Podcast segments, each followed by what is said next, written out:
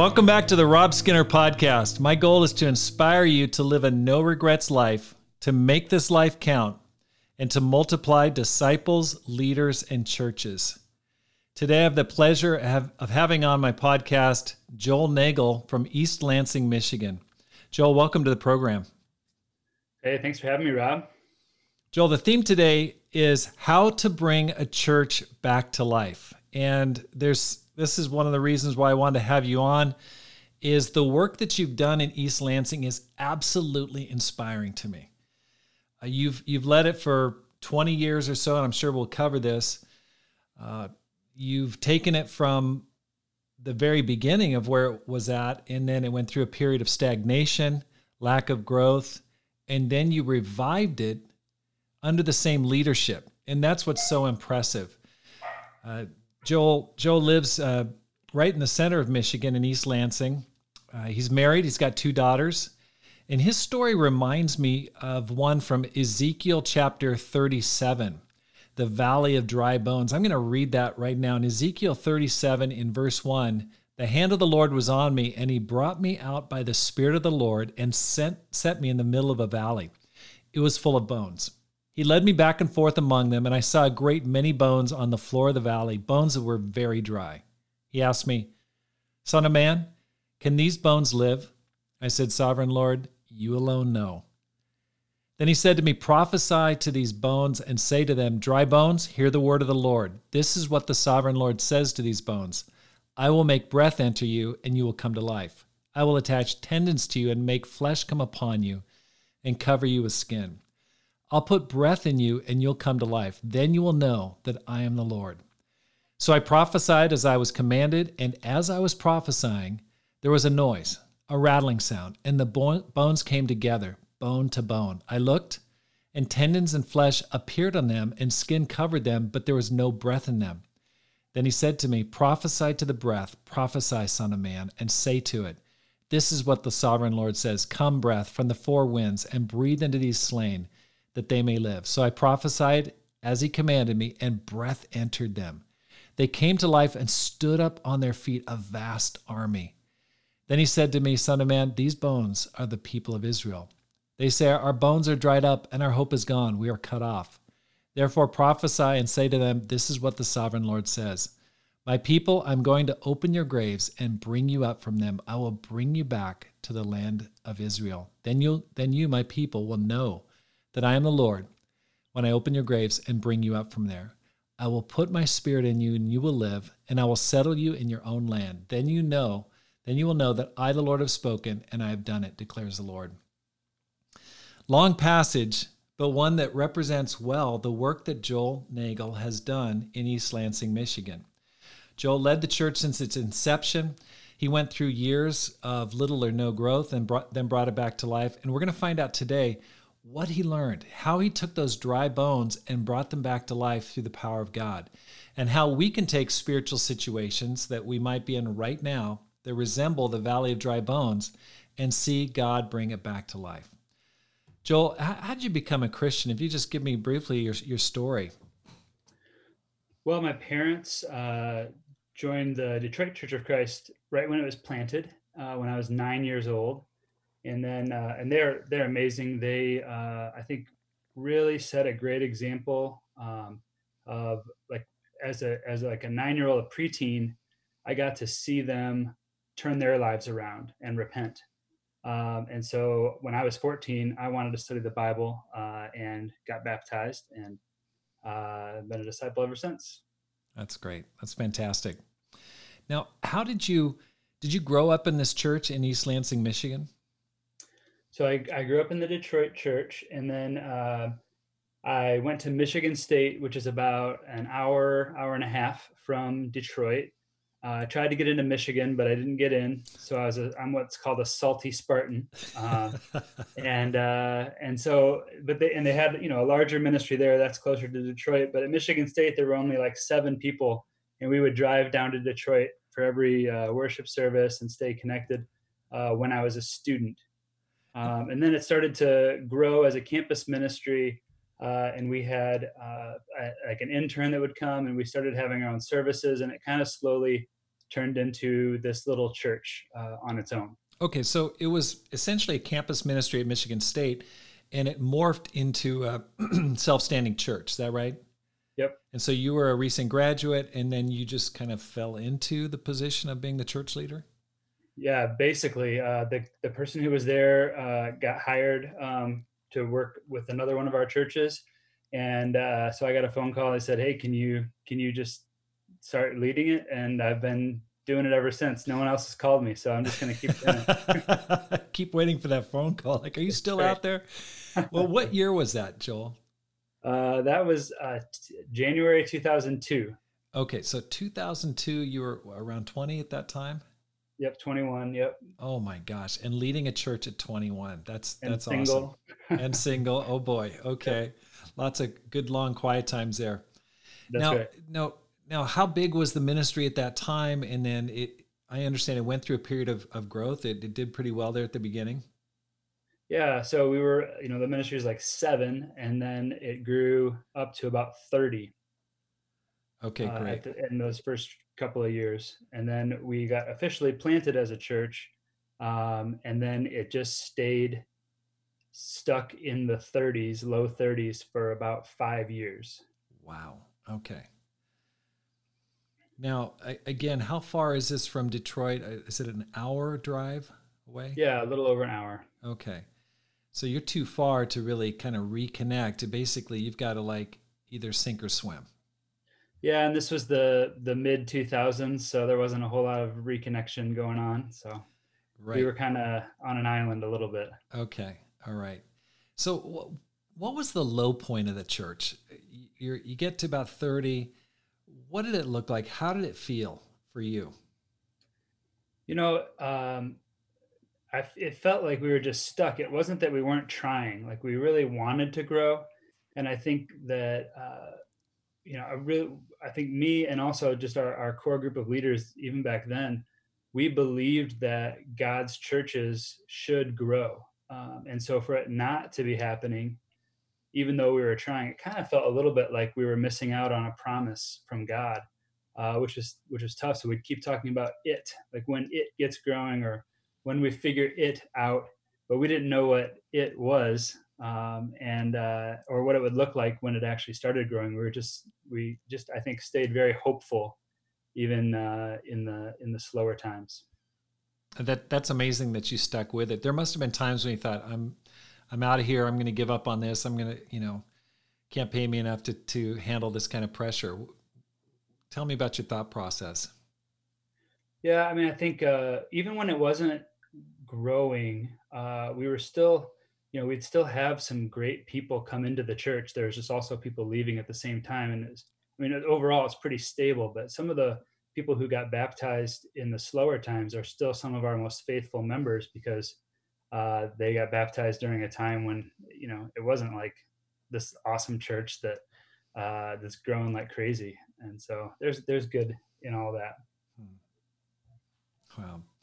Well, okay, so it went through a, about a five year period of, of stagnation. And I think for many of us, Joel, this is where it's so inspiring because I've been part of churches that have plateaued and it is really frustrating. And everyone feels it. It's often the unspoken elephant in the room that the church yeah. has has capped out. It's hit the ceiling. Uh, you you gain a few, you lose a few. You, you have some people move in, you have some people move out, but you you feel like you're just treading water. What did you do practically to turn your church around? And now, now, how big is your church now? What are we talking? Uh, it's about 130.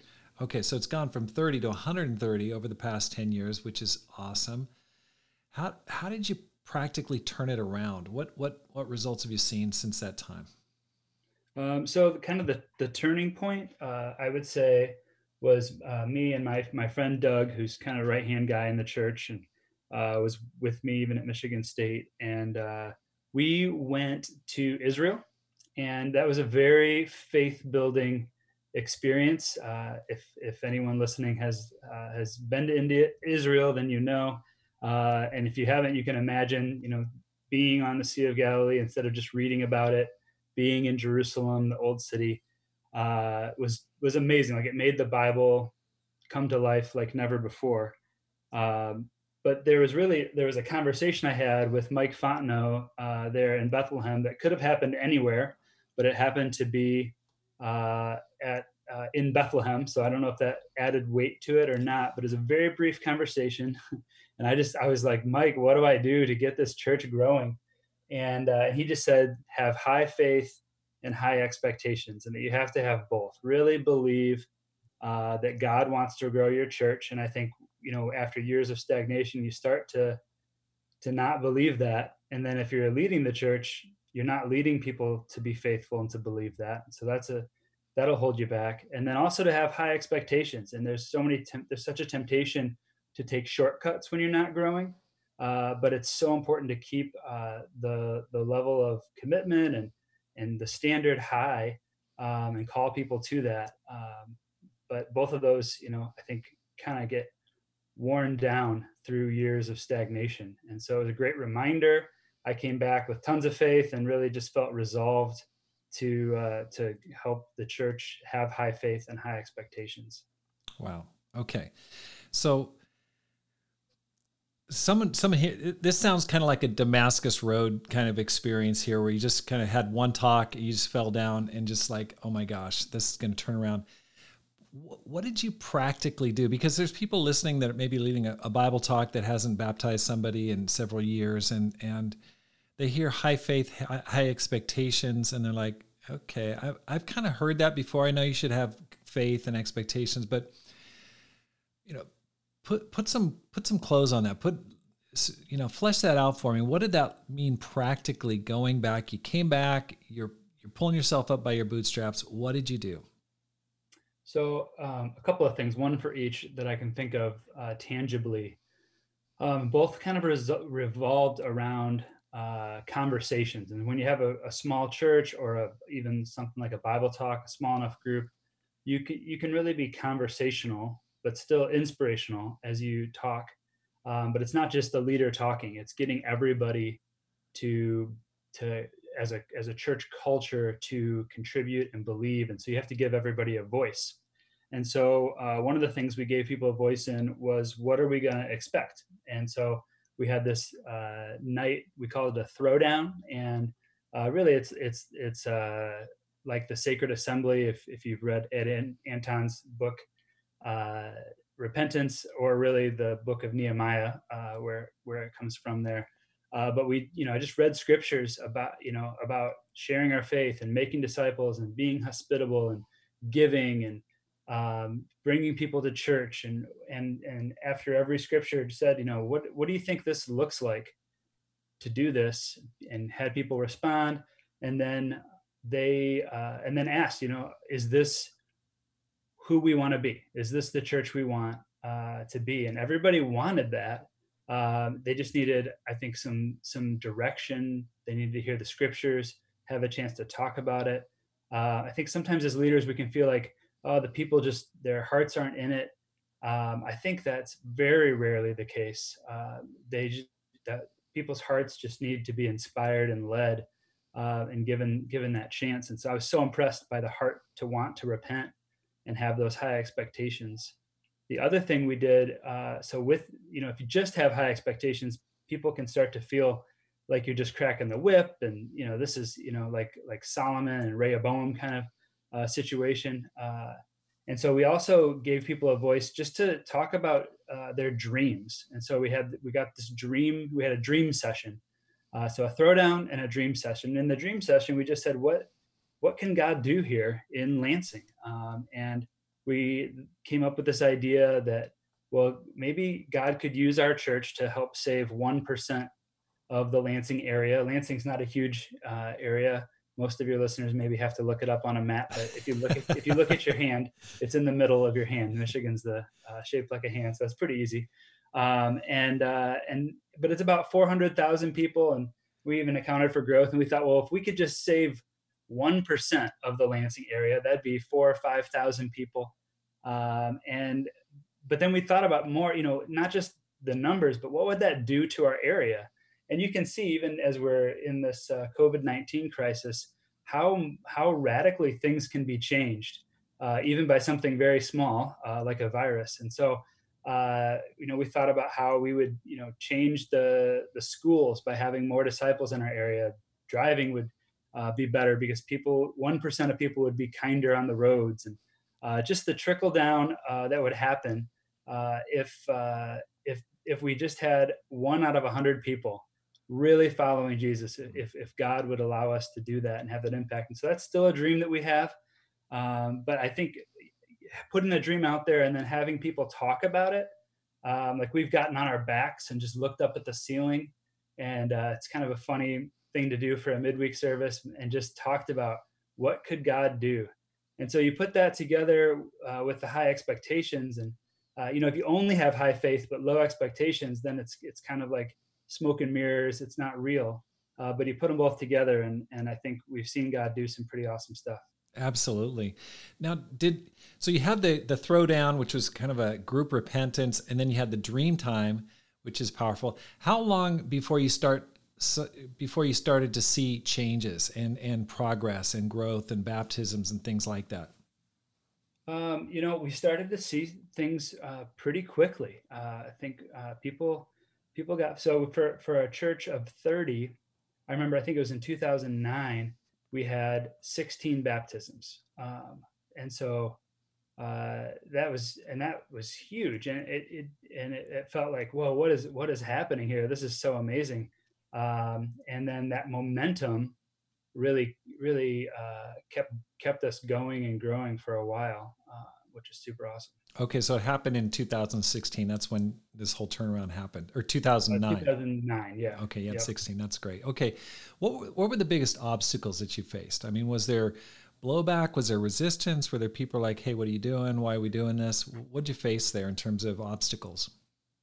Um, you know, I, I can't think of specific obstacles besides just uh, the things you deal with as a church leader, uh, people falling into sin, and the occasional like super critical, uh, almost persecution type type thing, and uh, church discipline issues. I would say, I think overall, one of the focus uh, focuses I had to shift uh, from was really focusing on going with the people who want to grow.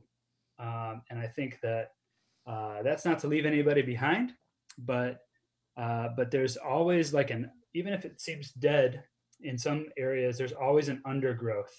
And if you really fertilize and, and, and work with that, um, God makes the whole thing grow through through that. Um, there's never going to be a time where everybody's growing um, because we all have spiritual ups and downs. And so I think as a leader, just focusing more on that's really helpful. That's that's a great takeaway right there. So many times I I'm preaching and I'm thinking about the people that are struggling or the people that are you know dragging their heels and and and uh, it's it's so tempting to focus on that rather than the people that there's so many people that are eager to grow and actually directing your your leadership toward them you you are one of the most interesting people that I know of, Joel, and we've only met maybe just a little over a year ago when we first got to know each other through the Look Up Small Church Leaders conference. But I'm always learning new things about you.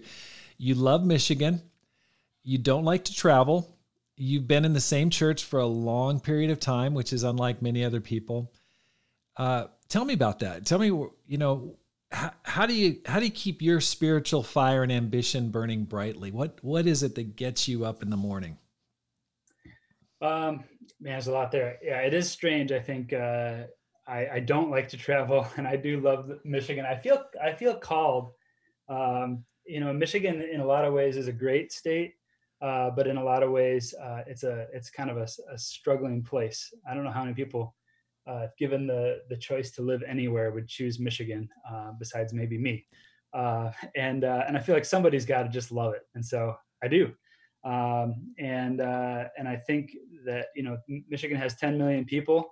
That's maybe I'm not ambitious enough, but I feel like that's that's a huge amount of souls, and if I could have an impact just with that, I, I'd be super grateful to God. So um, I, you know, what gets me up in the morning, I love, I love spending time with God. I love time in His Word. Uh, Michigan has great forests, and no matter how much snow is on the ground or what the weather's like, I love to get out and walk and talk to God among the trees and uh, and and get inspiration in that way. Yeah, I I had to laugh. We had a um, we met a few months ago for a planning meeting for the next small church leaders conference, and uh, Joel, you went you went out for a prayer up in the Rocky Mountains, and it was I think it was one of your first times ever being in the Rocky Mountains or even seeing mountains. yep, it was I, the first time. I just had to laugh. I thought, oh my gosh, now that's a person who loves his particular mission field. That's pretty awesome. Now, what advice would you give, Joel, to a person, a man or woman, who wants to make a difference, who maybe he's recently graduated from college or, or maybe middle aged, that doesn't doesn't really matter, but who's thinking, man, I want to make a difference. I want to do something right where I'm at, you know, in, in the state I'm in or in the country I'm in. And we're talking to people literally around the world here.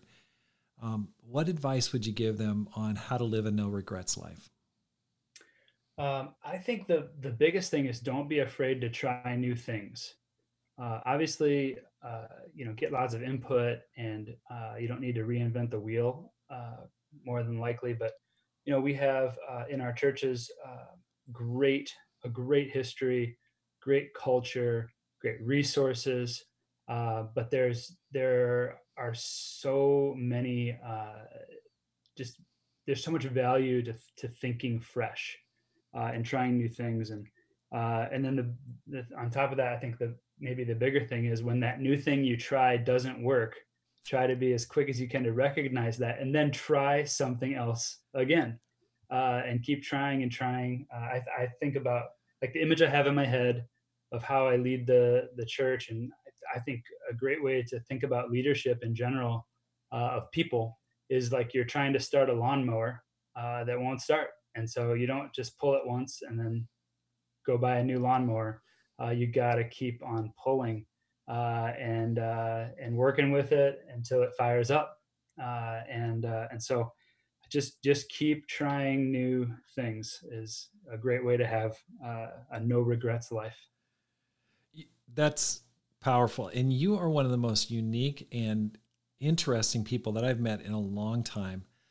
Um, especially with the, the, your creativity. You wrote a book called Passport to Contentment. Passport to was that right? The Land of Enough. The Land of Enough. Okay, but it was shaped like a passport, and and yeah. um, that was really powerful. And, and you had all sorts of fresh ideas about what people could do to imagine living in third world countries. Um, you also came up with a book called How to Be a Missionary in Your Hometown, and it had like a whole campaign and program that we actually did in Tucson, and it was really powerful. And it gave people inspiration to love the Tucson area, and I, I thank you for that. But you're always coming up with fresh ideas, fresh uh, insights, different programs. You've got all sorts of stuff bubbling up in your mind. I'd like to ask you, like, where where where'd that come from? Like, where, where's that? How, how did that start? Um, you know, I I think uh, a couple things. So I I love I love praying, um, and I think over the years my my prayers have become a lot quieter. Um, I listen, and uh, I, I, feel like God speaks to me um, and uh, and gives me ideas. I present what's going on, and uh, and then I I get ideas, and then um, and then try to act on them. I think a lot of the things that uh, we've done have kind of come from uh, I think necessity that you have to. We ha- I felt like I had to think. Right? We had low resources, low connection, uh, and so creativity was a way that we could um, have have more and, and have more impact. Uh, and so I felt I felt like it was really just what what we had uh, to work with and and trying to expand that. Okay, that's powerful because we've got people listening that have very small budgets, maybe zero budget, and they're thinking, man, I'd like to do stuff. I'd like to try this, but I don't have a lot. Um, any any thoughts for them? Um, yeah, I think that I think there is so much uh, that that you can do. Um, again, by not being afraid to try new things um, or to really like look at what other people are doing, adapt it for your situation uh, one of the things with you know leading in the same church for 20 years uh, is that uh, I get tired of myself. I can't imagine how some people who've been around for a while feel. Uh, but but we you know but God is never boring, and so if I'm if I'm making it boring, uh, that's on me. And so I want to think of new ways to engage with people and uh, to make to make things exciting and fresh. And so you know we the the Bible is is a done deal, and so it's it's taking the same texts, the, you know the same things that everyone's reading uh, in their devotional times, but but new ways to engage with it uh, and use the Word of God to be powerful. Well, that that leads into something that you've done this year. I think it's called the Bible 2020, and you're having people do devotionals every day on video. And this is before the coronavirus. Can you talk a little bit about that? Yeah, it turned out to be a, a godsend uh, with the coronavirus because so we started, we had the idea, or had the idea um, in 2019. I, I plan the church's year really early. Like I, I have an idea usually by spring for next year's whole uh, year of sermons and series and all those kinds of things. And then by the fall, I've got it detailed. And then obviously, there's always room for the Holy Spirit to to change things uh, as He often does. But uh, but the the thought for this year going into it was that we would do this thing called 2020 Bible Vision. Uh, made a website 2020biblevision.com and uh, and asked if any of the other small churches in the Midwest family of churches, that's our our group, um, wanted to do it. And so DeKalb and Fort Wayne wanted to jump on with us, which has been really cool. So every day it's a it's a read through the Bible plan, uh, cover to cover, and the, our three churches are all reading the same chapters every day, uh, and then it's six days a week. And uh, every day, somebody from one of our churches uh, writes uh, like a one-page blog post about what they read, how they saw Jesus, how this impacts them, uh, and then also does a, vi- a one minute video. And so all of the members in our churches, when they wake up in the morning, they've got uh, this this devotional in their email inbox or on their Facebook page, and it's it's just been really encouraging. And then we're preaching. Uh, the sermons are coming from what we read, and so it's it's a great way to have an immersive and engaged uh, year uh, as a church, and uh, and certainly has helped uh, to give some continuity while we can't uh, meet together physically. That's inspiring, but also a little overwhelming. And I, I think that, you know, hearing that, I go, whoa, that's a, that's a lot of work. It's clear that you're really organized. And for someone like me, that's kind of more like, you know, seat of the pants type and and I go, wow, where would you even start there? Do you have any resources that you could share with someone who might be interested? Like, oh, I'd love to do that, but where would I even start? Is there some way that someone could contact you and say, adapt at least some part of that because it's a fantastic idea. Yeah, I think uh, anybody who uh, who wants to get a hold of me and just talk about church planning, um, uh, I can send the spreadsheets and the the brainstorming uh, documents that go into each year's uh, plans for the church. Uh, I'd love to share those things. Okay, terrific. That's that's great. And and what I'll do is make sure and put those links to how to reach you, Joel, in the in the details of the podcast so that people can reach you. Thank you so much. And you've helped me so many times. I appreciate that. And I think that's going to be powerful for our churches around the world. Now let's let me go back here and um, ask you this question: Do you have any regrets? I mean, do, is there anything you wish you could just, when you look back over over your life, you go, "I wish I could do that differently." Um, you know, that's an interesting question. I I would say I don't have any real regrets um, because I I I guess I choose to focus more on the grace uh, of God. I, but at the same time, I've made a ton of mistakes, and so the, the uh, you know I uh, I love sharing the ideas and uh, so grateful that I've been able to to write a couple of books based on some of those ideas and help some small churches. Um, but really, it, it always ends up just being uh, you know talking about all the good things that have worked, and uh, and I think it's it's the grace of God that I've, I've probably forgotten a lot of the bad ideas. That's uh, right. That's and uh, and I think God's given our church a short memory as well. Um, but I you know I could think of uh, different different things. I at one point tried to uh, get the campus ministry going at Michigan State. We're having a hard time uh, rebuilding that, uh, and Uh, we even moved, uh, and uh, and I really thought God was calling us to do that. Uh, he was not. Uh, as it turns out, nothing happened except it was just a rough, rough year. Uh, and we moved, and we ended up moving right back to where we had started with no campus ministry. And um, and then a year later, God worked through some of the Midwest churches to send us nine students for three weeks. And in those three weeks, it was like instant campus ministry uh, we in the next two months after they left, we had uh, like 12 baptisms. We had a campus ministry, and so I think I was trying to do it on my own, uh, and God had different plans. Uh, and it wasn't even at the same school that I was, you know, we are trying to get it going at Michigan State, but Lansing Community College was like five blocks from our house, uh, and uh, it was, a real, a real lesson. That's that's that's a great story. You may have already told me this, but tell me about a time when you came back from a setback or failure. And what advice would you give to people who are dealing with failure and discouragement? I think, um, you know, the mindset of as a disciple, it's it's challenging. There's times you really get knocked down, knocked off your feet.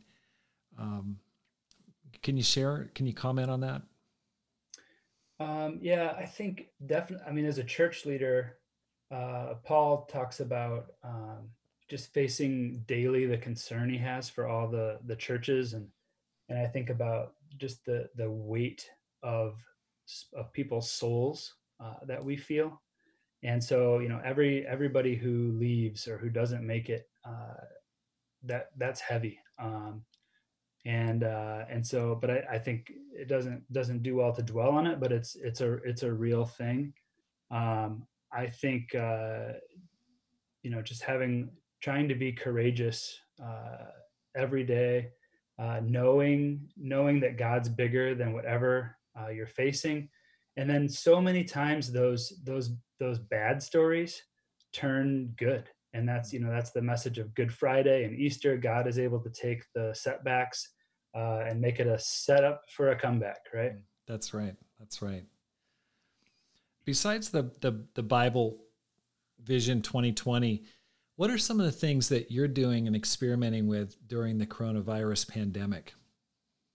Um, so uh, I'm getting a lot of help from uh, our our campus ministry couple. They're awesome, Alex and Cassie.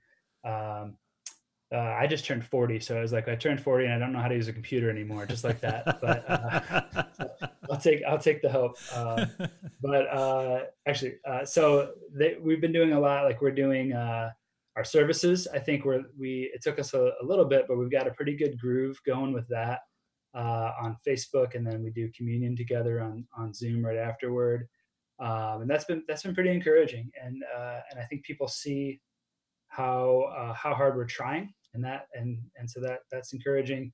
And then uh, we've been putting out a family devotional every Sunday night at six um, on Facebook, uh, and then uh, Monday, Wednesdays, and Fridays, there's a kids challenge. We're really trying to keep the kids engaged through all this. You know, they don't get to see their friends at church, um, and I think uh, you know there's just a missing fellowship uh, in their life as well.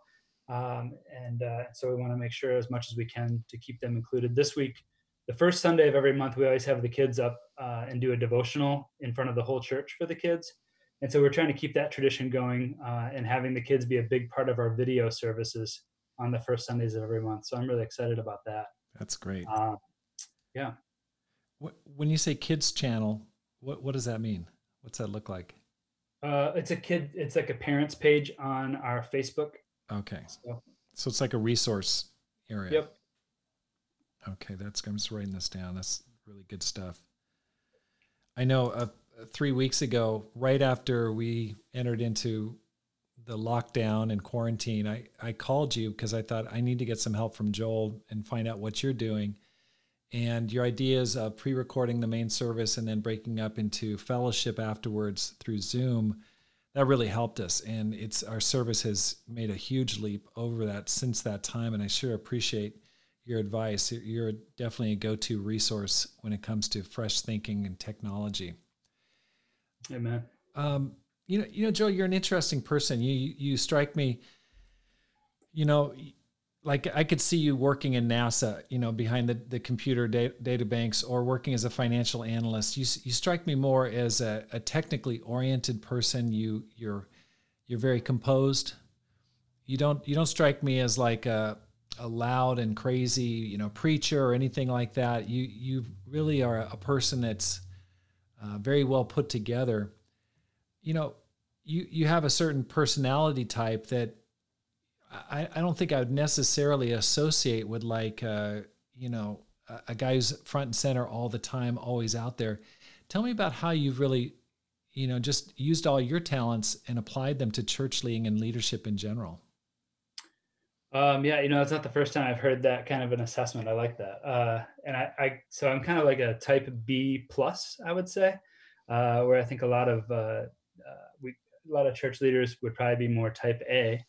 Um, and I think uh, part of that is I think I feel like I was kind of thrust into church leadership at such a young age that I, I needed to learn how to be uh, composed and not as emotional as a, as a young person would be. And that's kind of, I think that's kind of stuck with me.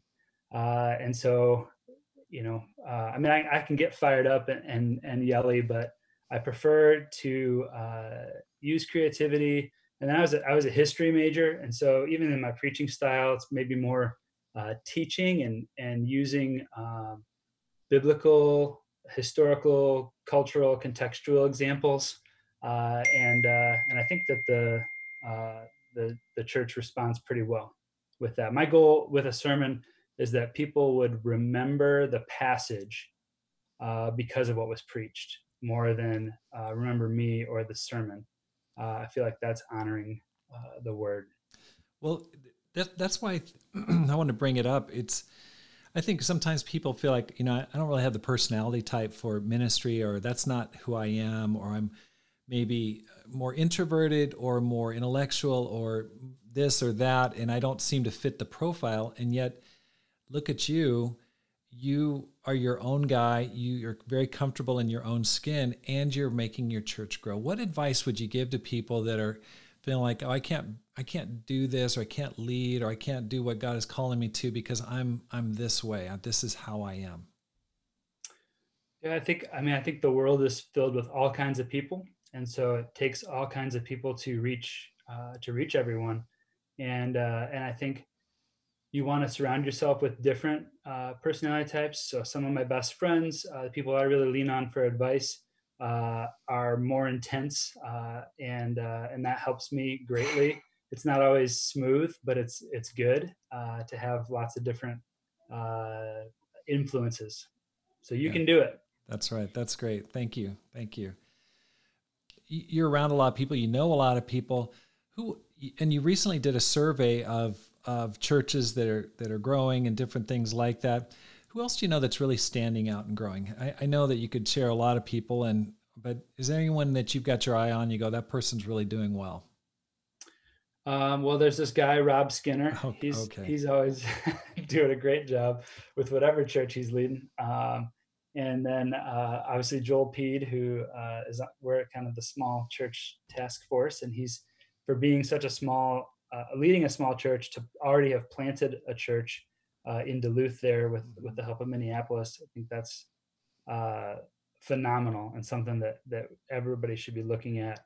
Uh, how did they do that? How can how can even very small churches start new churches? Um, uh, I've heard great things about what Will Archer's doing in Virginia, um, and then I think uh, for for English speaking uh, churches, it seems like in Australia and New Zealand, uh, there's some uh, great great uh, brothers that are that are growing churches there, and and I, I don't think that their culture is as uh, inclined to Christianity as as much as ours is either, and so it's super impressive. It is impressive, and I recently did an interview with Mike Fontenot, and it, it's pretty powerful what's happening down there.